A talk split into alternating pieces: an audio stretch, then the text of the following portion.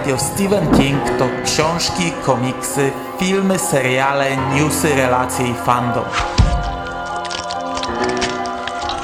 Podcast Radio SK zaprasza w każdy piątek 4 po północy.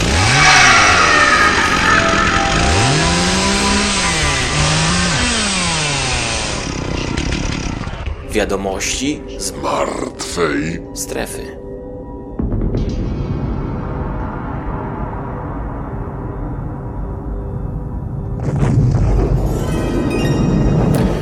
Witam Was, kochani, bardzo serdecznie w kolejnym odcinku podcastu e, Radio SK. Dzisiaj mówi do Was Hubert Spandowski i dzisiaj mamy 597 odcinek podcastu, czyli już niebawem odcinek 600. Jak to powiedziałem przy 400, zbliżając się do 400 odcinka, pełne setki mogą świętować mniejsze podcasty. No, najbliższe wielkie świętowanie to będzie, gdy e, pęknie nam tysiąc, co tak naprawdę już jest bliżej niż dalej, więc to wcale nie jest taka niemożliwa liczba. Podejrzewam, że ten 600 odcinek będzie jakimś normalnym odcinkiem. Podejrzewam, że bardzo, bardzo prawdopodobne, że będzie to jakiś mało kogo obchodzący creep show. No ale dobijamy do 600. A dzisiaj mamy 133 odcinek Wiadomości z Martwej Strefy, czyli serii podcastów, w których cyklicznie, na bieżąco komentuję i omawiam newsy związane ze Stephenem Kingiem z minionego miesiąca. Tym razem jest to październik 2023 roku. I zaczynamy od polskiego podwórka, zaczynamy od książek i komiksów. Otóż większość tego bloku zdominowana jest przez polskie wznowienia. Po pierwsze, już w sprzedaży ukazało się wznowienie szóstego i siódmego tomu Mrocznej Wieży. Tego wydania z okładkami z autorstwa Vincenta Chonga. Przepięknego wydania, mojego ulubionego, najładniejszego wydania Mrocznej Wieży w sztywnych oprawach. Te tomy najprawdopodobniej były już niedostępne, na chwilę obecną zostały wznowione, a gdzieś tam w komentarzach na fanpage'u Albatrosa pojawiła się informacja, że chyba w następnym roku planowane jest wznowienie całości już e, z nowymi okładkami. Nie wiem, czy w wersji limitowanej, czy nie, bo ostatnio jest to dość popularne. W poprzednich wiadomościach z martwej strefy mówiłem o tym, że worek kości będzie miał przekozacką okładkę. Przy czym mówiłem też o tym, że na razie nie mogę jej pokazać, więc opowiadałem wam tylko, jak ona będzie ładna. No, zanim ten podcast poleciał, bo zwykle nagrywam go kilka dni wcześniej, okładka została już pokazana, także jak zwykle, jeszcze przed premierą wiadomości z martwej strefy się przeterminowały. Zresztą identyczna sytuacja była z okładką baśniowej opowieści, gdzie wtedy też gdybałem, czy ona będzie nowa, o tym za chwilę. E, ale po kolei właśnie. Mówiłem o worku kości, mówiłem o bastionie. Okazało się, że 25 października do sprzedaży trafiły trzy duże wznowienia wznowienia książek Stephena Kinga w specjalnych wydaniach. Trzy grube powieści. To, Bastion i Worek Kości. I ja podtrzymuję, te wszystkie trzy okładki są dla mnie przepiękne. I tutaj jest w ogóle podobna sytuacja, jak to było w zeszłe lato, w zeszłe wakacje. Gdy nagrywałem wideo z unboxingiem pakietu 100, książka, skarpetki, torba i takie tam różne pierdółki, gadżety, no to przed tym nagraniem sprawdziłem autora tej okładki i okazało się, że jest nim Paweł Szczepanik, czyli współzałożyciel serwisu StephenKing.pl. Nie miałem o tym pojęcia, a już miałem przygotowany cały długi monolog o tym, jak mi się podoba ta okładka. No i tutaj poszedłem jeszcze dalej, bo ja już przed tygodniem zachwycałem się Bastionem, zachwycałem się Workiem Kości, a okazało się, że trzecia w komplecie jest y, to właśnie z tą czerwoną okładką, z tą symboliczną okładką, tylko tym razem nie jest to obwoluta, a normalna okładka książki. No i mówię, o fajnie, Paweł doczekał się normalnego wydania i zostałem uświadomiony, że wszystkie trzy okładki są autorstwa Pawła Szczepanika. Czyli znów zachwycałem się pracą kolegi, nie wiedząc, że jest to praca kolegi, ale mm, no ja jestem naprawdę zachwycony tymi okładkami. Paweł nie od dzisiaj robi okładki. Paweł jest odpowiedzialny, a przynajmniej był, nie wiem czy cały czas jest, za okładki w wydawnictwie SQN. No tutaj zrobił zupełnie inne. One są e, przepiękne. Worek Kości jest chyba najładniejszy, ale Bastion też mi się bardzo podoba. No to już mi się opatrzyło. To jest trochę inne, jest bardziej symboliczne, ale ja też byłem zawsze zwolennikiem. Podobała mi się ta wersja mm, e, tej grafiki. I te wszystkie trzy książki wyglądają prześlicznie. Bardzo mi się podoba, że to jest taki, taki event jakby. Trzy grube książki w taki sposób wydane. Gdybyśmy dostali więcej, gdybyśmy dostali całą serię, to nie wyglądałoby tak fajnie. Poza tym, no cieńsze grzbiety wymusiłyby zupełnie inne podejście. Tutaj mamy fajny, taki jednorazowy strzał e, z grubej rury. To jest bardzo dobre pod święta. Podejrzewam, że te książki będą się sprzedawać na prezenty. Naprawdę fajna rzecz, a dodatkowo no ja zbieram te grube wydania to. Nie zbieram wszystkich, ale te ładne, grube staram się zbierać, bo ja bardzo lubię to. I no, mam już z pół tych grubych to. No i miałem tom z czerwoną obwolutą, ale przyznam, że chociaż wcześniej krytykowałem taką czarną okładkę z rysunkowym klaunem, no to jak zobaczyłem ją na żywo, zobaczyłem jej grzbiet, ona też mi się spodobała, a ta obwoluta jest nałożona na to wcześniejsze wznowienie i ja planowałem kupić sobie to wznowienie też, żeby mieć z obwolutą i bez, żeby mieć taką kolekcję grzbietów, tylko trochę głupio mi było wydawać te pieniądze. No teraz kupię sobie to nowe wydanie Pawła, przełożę na nie obwolutę i, i, będę miał oba wydania. Także e, fajnie, skompletuję sobie te fajne, grube mm, wznowienia to. No ale tak jak mówię, jeszcze nie mam tych książek. Ja jeszcze ich nie widziałem na żywo. Widziałem bardzo dużo zdjęć, więc no wiem, że one są przepiękne, wiem, że na żywo zawsze robią lepsze wrażenie. Ja je kupię prędzej czy później, no ale na, na razie cały czas nie kupiłem a czasy, kiedy dostawałem takie rzeczy, to już jest e, daleka przeszłość. Natomiast wspomniałem o baśniowej opowieści. No i e, zanim e, poprzednie wiadomości z martwej strefy ukazały się, miały premierę, to mm, wydawnictwo Albatros już ogłosiło, jak będzie wyglądać to wznowienie baśniowej opowieści. Ta książka no, ma rok i już jest wznawiana, ale tak naprawdę nawet e, poprzednie wydanie, pierwsze wydanie było w trzech edycjach, o czym ja nie wiedziałem. Wiedziałem, że baśniowa opowieść ukazała się w miękkiej oprawie i w twardej z ilustracjami. Tej twardej zresztą też cały czas nie mam, a bardzo chcę ją mieć. I teraz mam dylemat, bo na pewno chcę mieć to nowe, ale w sumie też bym chciał mieć to stare, ale ja już nie zbieram tak na wariata wszystkich wydań. Te czasy już minęły, nie mam na to miejsca, ale powiedziałem, że ukazało się już do tej pory w trzech edycjach, bo twarda oprawa Y, z pierwszego wydania też ma dwie wersje. Ma dwa grzbiety. Jeden jest z tytułem napisanym na złoto, drugi na czerwono, dużo ciemniejszy. Nie mam pojęcia dlaczego, nie wiem, ale tak jest. Natomiast ta książka, która teraz wyjdzie, jest absolutnie przepiękna. Ona zostanie wydana w oprawie zintegrowanej, więc to nie będzie taka do końca twarda oprawa. Będzie miała wstążeczkę, taką zakładkę. Będzie zawierać rysunki autorstwa Gabriela Rodrigueza i Nicolasa Delorta, czyli te ilustracje, które były wcześniej w tym wydaniu specjalnym, twardookładkowym, który był dostępny chyba tylko w Empiku. No i co najważniejsze, będzie miała barwione krawędzie stron. I to wygląda przepięknie. Ta książka ma okładkę brytyjską. Czy lepszą, czy gorszą, nie umiem się wypowiedzieć. Co ciekawe, zapowiedziano też amerykańskiego mm, paperbacka, wydanie w miękkiej oprawie i ta okładka też jest przepiękna. Ma macki zakończone kwiatem, gdzie po środku jest czaszka. Naprawdę bardzo fajna okładka. Taką też bym z przyjemnością w Polsce przygarnął. No ale dostajemy oryginalne brytyjskie wydanie, ładne, pasuje do tego wydania, pasuje do tych e, brzegów stron barwionych. One są przepięknie pomalowane. Tam mamy właśnie te magiczne krainy, zamki. Wygląda to przecudownie cudownie. Na, na, na 100% kupię sobie to wydanie. Nie wiem jeszcze, czy poprzednie również, ale to na 100%.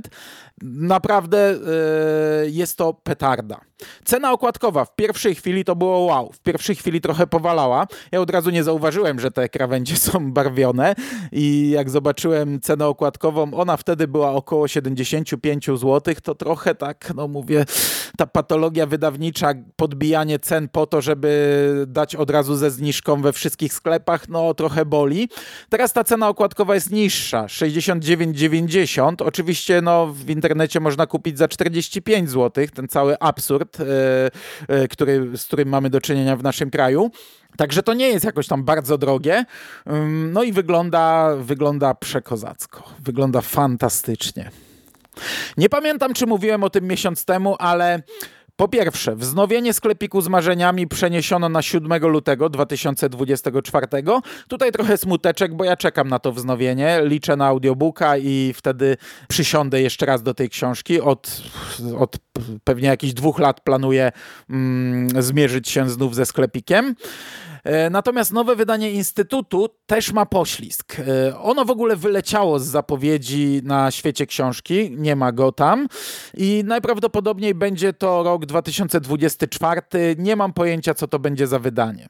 Natomiast jak już jestem przy oficjalnych wznowieniach Stephena Kinga, no to co prawda w listopadzie, ale tak naprawdę wrzesień, październik cała akcja miała miejsce ukazało się fanowskie wydanie książki People, Places and Things. Polski tytuł Ludzie, Miejsca i Rzeczy. I e, ja tylko informacyjnie. To była akcja fanowska robiona przez konkretnych ludzi na grupie facebookowej Stephen King Polska. Ja z tą grupą rozstałem się kilka lat temu.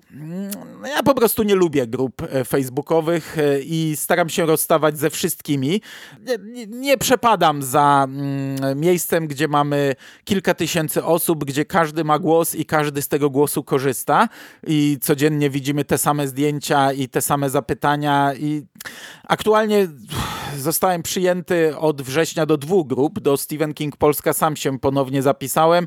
Jestem też w grupie mm, e, do mianowania. Robię mianowanie, w sensie robię to dużo powiedziane, ale, ale robię i niedługo skończę, bo mam bardzo, bardzo skrócone i po prostu cholery dostaję na tej grupie zmianowania, bo tam 40 razy dziennie pada to samo pytanie.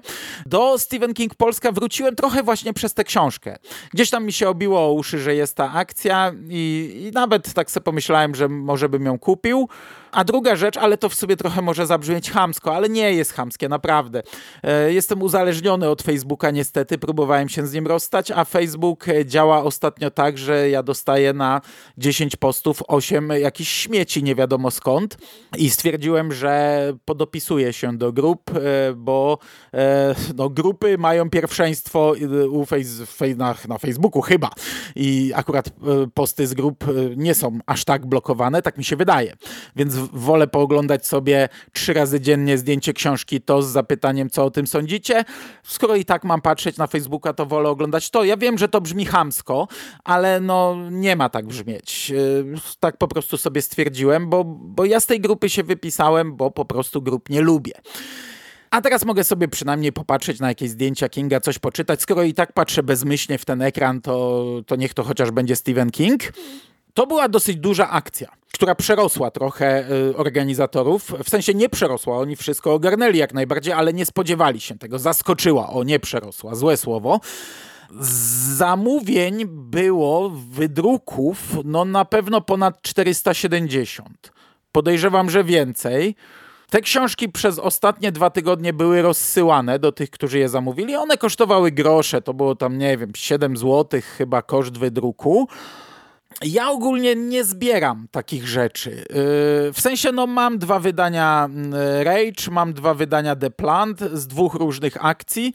I to tyle. One nie są dla mnie jakimiś ważnymi książkami. E, ja raczej podchodzę do kolekcjonerstwa w taki sposób, że to muszą być oficjalne rzeczy. Fanowskie to jest tylko ciekawostka. Dla mnie to może wylądować w pudle, przeleżeć tam następne 7 lat i za 7 lat, gdy będę przeglądał to pudło, wyciągnę, znajdę, powiem wow, było coś takiego, fajnie, nie? E, jako ciekawostkę chcę to mieć, jako coś, do czego będę się modlił, niekoniecznie, ale fajnie, bo patrząc na reakcję ludzi, no ludzie traktują to raczej jako coś, e, do czego można wznosić modły, także fajnie, że się aż tak cieszą. Moje podejście jest, wiecie, raczej takie, że nie wiem, najgorsza oficjalna okładka jest lepsza niż najlepsza fanowska. No, no tak, tak, tak po prostu mam, że dostaję coś brzydkiego, oficjalnego, mogę to wymienić na coś ładnego, jak nie wiem, jakaś okładka DVD czy coś mógłbym wydrukować, zrobić coś lepszego. Nie, nie zrobię tego. Ma to być takie, jak zostało wydane, nie? Na przykład ostatnio kupiłem książkę e, First Words, która zawiera właśnie opowiada wczesne opowiadania sławnych pisarzy i tam znajduje się opowiadanie Jonathan i Wiedźmy dziewięcioletniego Kinga. Ta książka jest 10 razy gorzej wydana niż e, ta fanowska Ludzie, Miejsca i Rzeczy. Dla mnie znaczy mimo wszystko troszeczkę więcej, aczkolwiek no, to może źle brzmieć, brz, brzmieć to, co mówię. E, ja uważam, że to była fantastyczna akcja. Ja uważam, że to zostało świetnie zrobione i Trochę żałuję, że nie zbierałem wszystkich wydań z e, dużych fanowskich zorganizowanych akcji. Bo wiecie, takie Rage czy The Plant e, było wydawane też w jakichś małych e, grupach zamkniętych, było wydawane przez ludzi samodzielnie. No to to powiedzmy dla mnie nie ma jakiegoś znaczenia, ale jeśli to była zorganizowana akcja, to w sumie żałuję, że nie kupowałem wszystkich, bo nawet to nasze pierwsze wydanie Gniewu i Roślinki to było całkowicie zamknięte. My chyba tego nawet na forum nie ogłaszaliśmy. Roślinka na pewno była tylko w kilkunastu egzemplarzach, pewnie dziewiętnastu i rozprowadzana tylko wśród znajomych, zresztą na moim ślubie. E, gniew może był na forum, ale bardzo wątpię. No a duża zorganizowana akcja to, to jest coś fajnego, nie? Bo to jest jednak fanowska, duża zorganizowana akcja. Także taka książka dla mnie ma y, znaczenie no, pod tym kątem, że fani zrobili coś takiego.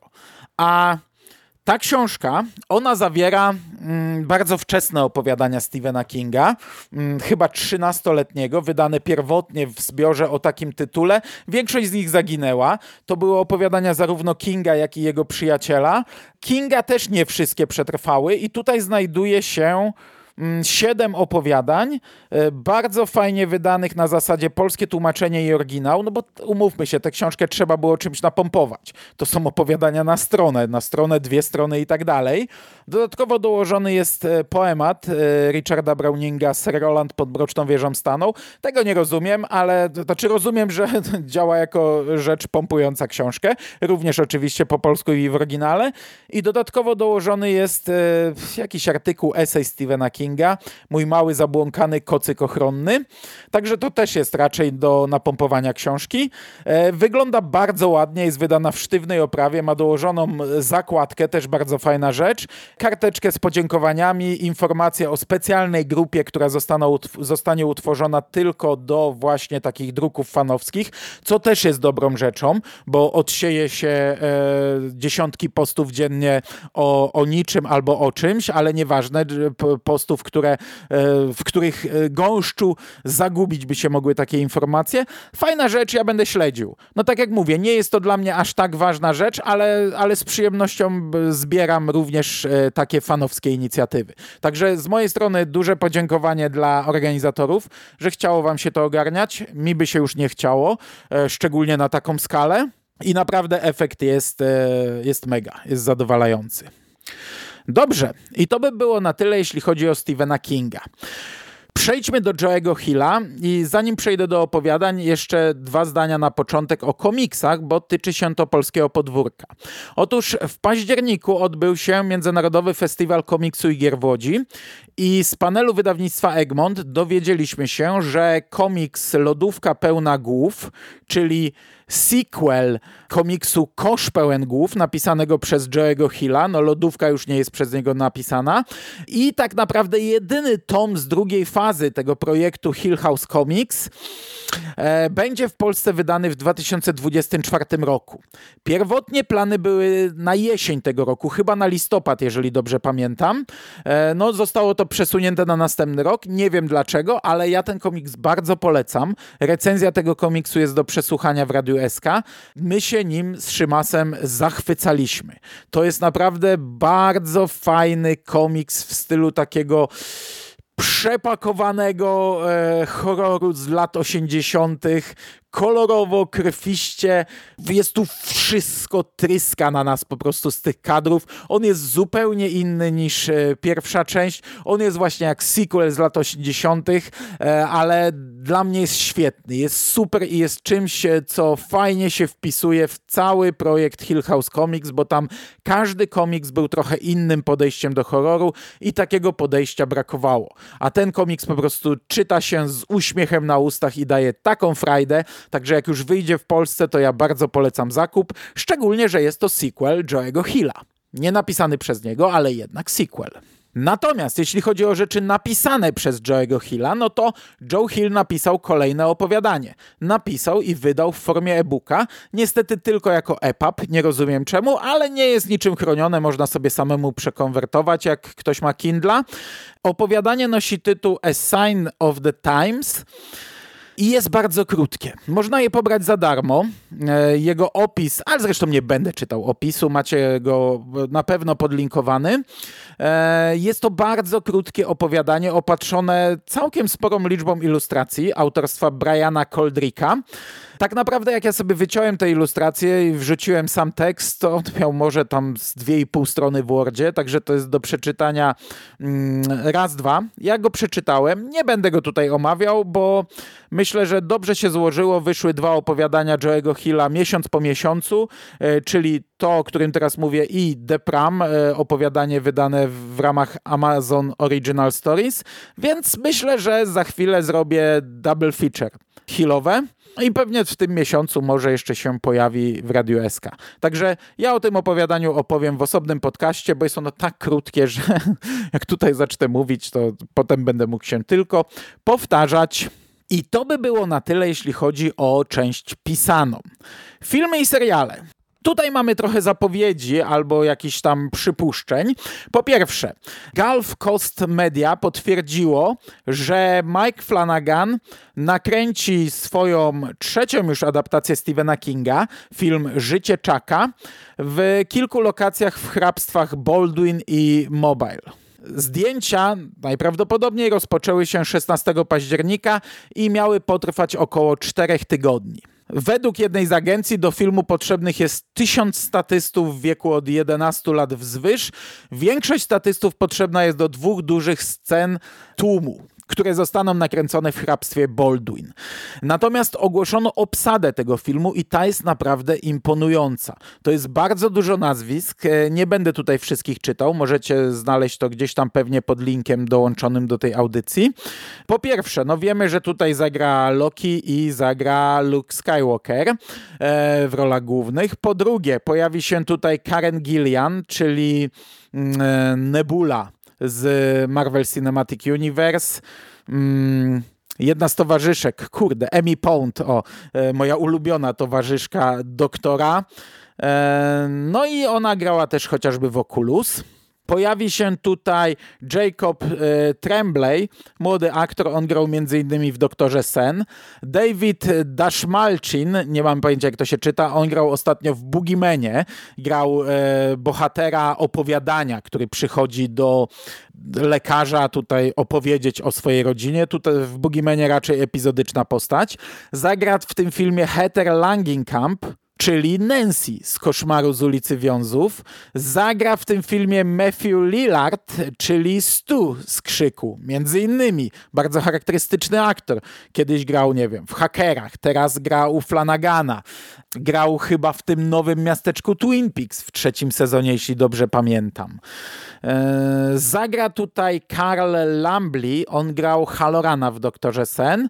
Eee, oczywiście Katie Seagal, czyli żona Flanagana, która grała we wszystkich jego produkcjach i masa aktorów z jego seriali. Z, z Asherów, z Nawiedzonego Domu, z Midnight Club i z różnych innych. Jest cała ogromna lista, ale muszę przyznać, że e, no, te główne nazwiska, tu jest z pięć naprawdę dużych nazwisk, e, zrobiły na mnie wrażenie.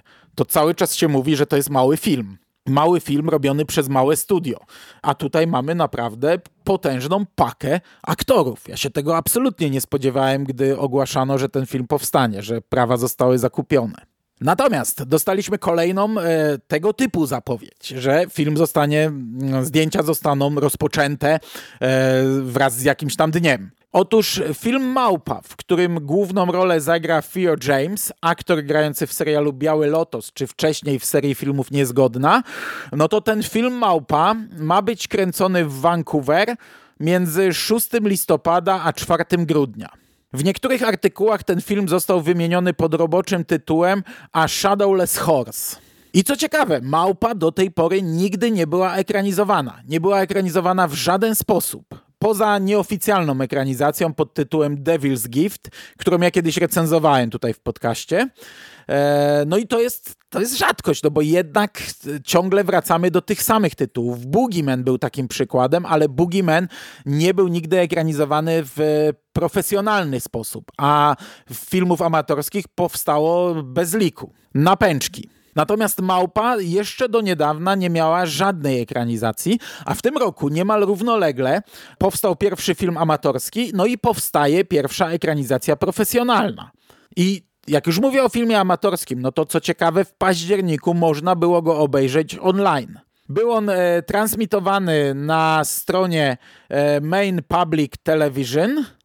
Był dostępny od godziny 22 czasu amerykańskiego do północy. Przez dwie godziny można było ten film obejrzeć. Był dostępny na konkretnej stronie z tym filmem. Nie był streamowany na kanałach tej telewizji, tylko po wejściu na konkretną stronę można było sobie ten film odpalić.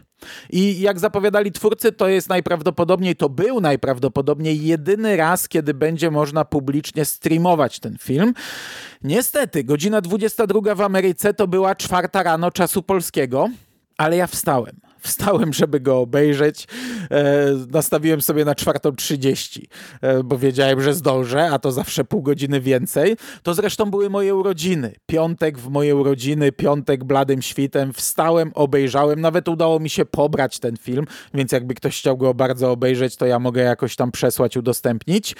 To był normalny dzień pracujący. A nawet nienormalny, bo fajniejszy, bo to był piątek. No ja przyznam, że w pracy zdychałem.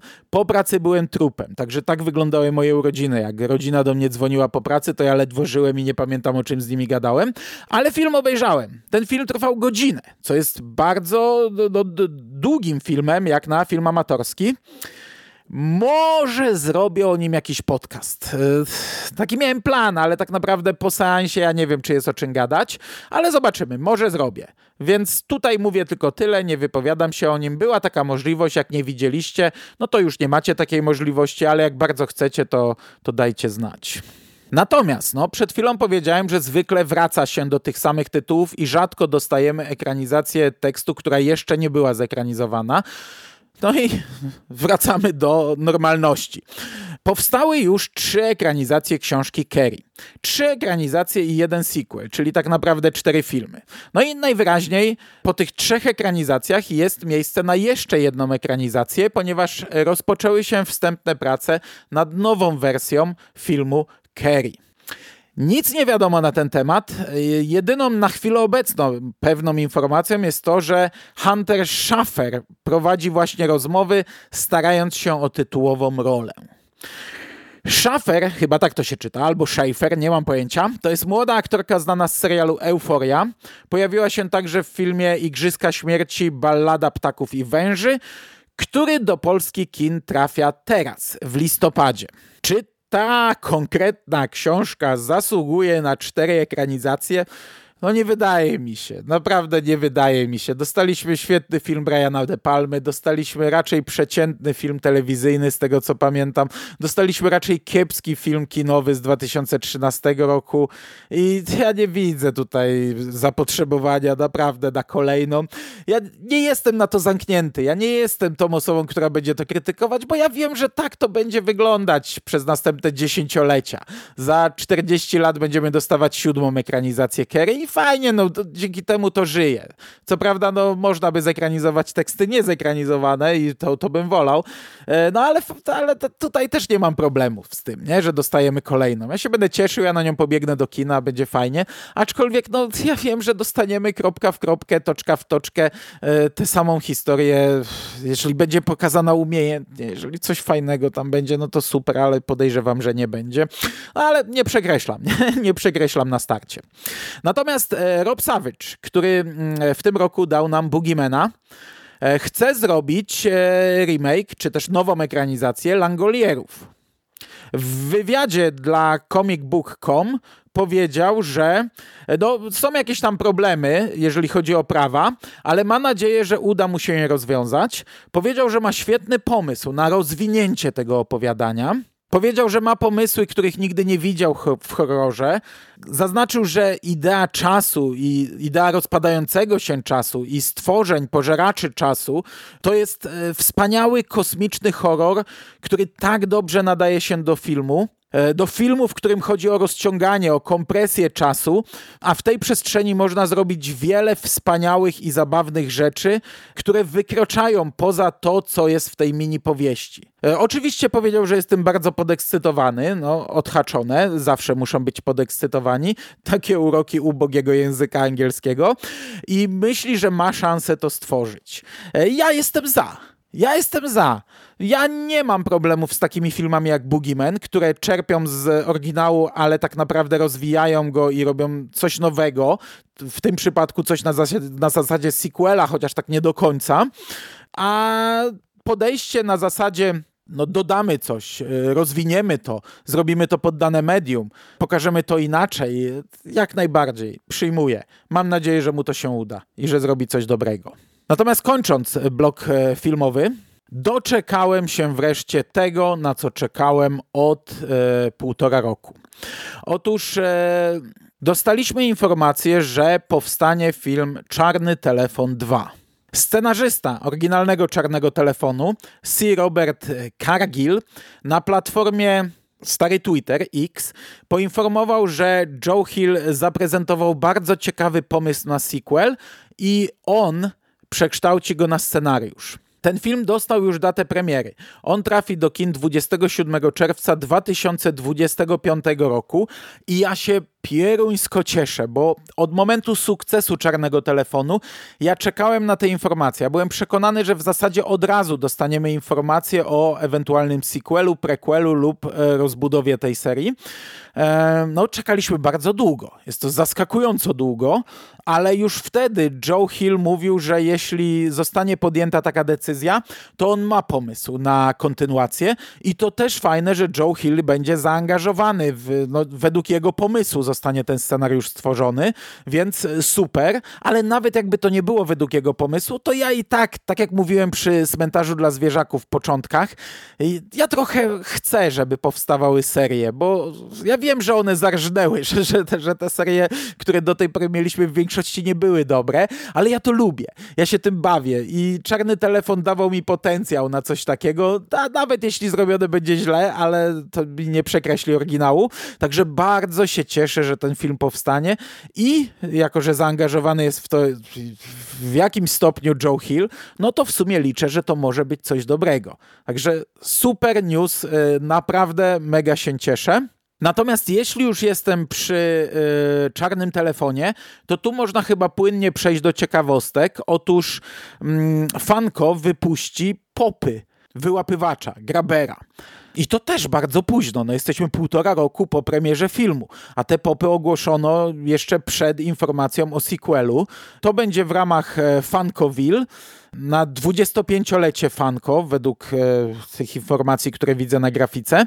E, na chwilę obecną widać cztery warianty. W Polsce na sklepie Ultima jest dostępny jeden z nich, więc zakładam, że to jest ten podstawowy. On jest, e, przedstawia wyłapywacza z siekierą zakrwawioną, z założoną maską bez dolnej części, no i pochlapanego krwią. Oprócz tego jest e, wariant z samą dolną częścią, czerwonymi okularami w kapeluszu i w czarnym stroju. Oprócz tego mamy wariant już e, dedykowany dla jakiegoś sklepu w pełnej masce, góra, dół, uśmiech e, i też ten czarny strój. No i jest też e, wariant jeszcze z inną naklejką, cały czerwony. Wariant w pełnej masce, ale postać cała czerwona, czyli cztery warianty. Wszystkie cztery bardzo chętnie bym przygarnął i może kiedyś przygarnę, jak się uda. Na chwilę obecną kupiłem sobie ten jeden, który jest dostępny w Polsce, a zobaczymy, co będzie dalej. Ale bardzo się cieszę. Bardzo późno, no wszystko na co czekałem z czarnym telefonem z tak dużym opóźnieniem. Na koniec ciekawostek. E, dostaliśmy trailer gry Creepshow. Radio Creepshow nie przestanie nadawać. E, ja o tej grze mówiłem już jakiś czas temu, że powstaje gra komputerowa Creepshow. E, mówiliśmy o tej grze na naszej prelekcji na kapitularzu, ale tylko czysto informacyjnie, bo o niej nic nie wiedzieliśmy. No na chwilę obecną nie wiemy wiele więcej, bo nie pokazano nam żadnej części rozgrywki, nie ujawniono żadnych szczegółów na temat gry. Wiemy, że to ma nawiązywać do filmów i serialu i ma zachować format antologii horroru. Ma się składać z kilku niezależnych opowieści grozy. Wiemy, że to ma się ukazać w 2024 roku na różnych platformach, ale tak naprawdę nie wiemy nic więcej. Ale dostaliśmy w październiku e, graficzkę reklamującą i króciutki teaser tej gry. Ten teaser no niewiele nam pokazuje tak naprawdę. Kamera zbliża się do takiego jakby sprzedawcy biletów z Luna Parku. Ten jest w takim kapeluszu wielkim, no i jest to zombiak z taką wyciętą skórą z górnej połowy twarzy, który śmieje się e, na tle tych takich komiksowych e, czerwony, takie, takim komiksowym czerwonym tle, jak to mm, mieliśmy w filmie, co przepływa w logo i to tyle. Nic więcej nie wiemy, no ale wiemy, że ta gra na pewno powstanie i to jest fajne i ja się cieszę i ja czekam. I tak naprawdę tą informacją kończę październikowe wiadomości z martwej strefy. Mam nadzieję, że nie było zbyt chaotycznie, bo już teraz pod koniec trochę się spieszę. Mam dom w rozsypce i pranie do powieszenia, a rodzina za chwileczkę wróci do domu i zacznie się ochrzan, czemu ja nic nie zrobiłem przez tę godzinę, jak tu byłem sam. E, na koniec dodam jeszcze tak tylko czysto informacyjnie, że wraz z Sikiem przypomnieliśmy sobie, że my powinniśmy skończyć Szpital Królestwo i że to upłynęło już tyle czasu. Postanowiliśmy to wreszcie skończyć. E, wczoraj mieliśmy nagrać dwa odcinki, ale ja wróciłem bardzo zmęczony po poniedziałku w pracy. Umówiliśmy się na dzisiaj, umówiliśmy się na nagranie trzech odcinków, ale ja nie obejrzałem jeszcze tego trzeciego, więc bardzo wątpię. Więc pewnie dzisiaj nagramy te dwa, jeżeli wszystko dobrze pójdzie, chociaż Sik ma dzisiaj urodziny. Nagrywać w urodziny to ja nie wiem, chociaż ja w swoje nagrywałem, nie pamiętam co. E, chyba Halloween. No i jeśli my to dzisiaj nagramy, to ja przypominam, że jakiś czas temu postanowiłem, że Szpitala Królestwo nie będę dawał jako bonusowe odcinki, więc możliwe, że za tydzień, możliwe, że za dwa tygodnie poleci Szpital Królestwo. Ale umówmy się, nie macie na co narzekać w Radiu SK. W październiku dostaliście 10 odcinków, w listopadzie też będzie sporo bonusowego creepa, no bo jeszcze komiks wyjdzie z mojego punktu widzenia jutro, z waszego chyba wczoraj. Eee, no i cały czas jeszcze mamy dwa odcinki serialu serialu, więc no chyba jakoś przeżyjecie, nie? A ten serial mam zamiar no, skończyć jak najszybciej. Powiedzmy jeden odcinek miesięcznie, tak jak to było planowane oryginalnie. Niestety na dysku zostały mi w tej chwili dwa podcasty do Radia SK, takie normalne, które nie są Creepshowem i cztery, które są Creepshowem i to są te cztery odcinki, które nie pójdą jako odcinki bonusowe, bo to są trzy filmy i komiks na podstawie Stephena Kinga. Czyli to są e, normalne, piątkowe odcinki, których nie mogę dać teraz, bo teraz jest zalew Creepshow i ja muszę poczekać pewnie kilka miesięcy, aż to trochę opadnie, ostygnie, gdy zacznę was zasypywać normalnymi odcinkami z Creepshow, więc tak naprawdę trochę mi się kończą odcinki dodawania, a zaczął się no, powoli się zaczyna, ale tak naprawdę już się zaczął sezon na świąteczne horrory, więc ja teraz będę przywiązany do tej serii podcastów. Będę to oglądał i to recenzował mm, i to omawiał, więc no, może to być różnie. Mam nadzieję, że nie będę zmuszony w grudniu wrzucić Creep Show, chociaż chciałbym, bo to są całkiem fajne podcasty, które mam nagrane i zmontowane. No ale zobaczymy, co to będzie. Także mam nadzieję, że z Sikiem z tym y, Szpitalem Królestwo ruszymy na ostro i będzie ten jeden odcinek miesięcznie dodatkowy dodatkowy, wiadomości z martwej strefy kolejny odcinek miesięcznie dodatkowy i zostanie tego trochę mniej. E, natomiast na dzisiaj to by było wszystko. Ja się z wami żegnam, moi drodzy. Dziękuję wam bardzo za uwagę. Do usłyszenia w przyszłości. Cześć!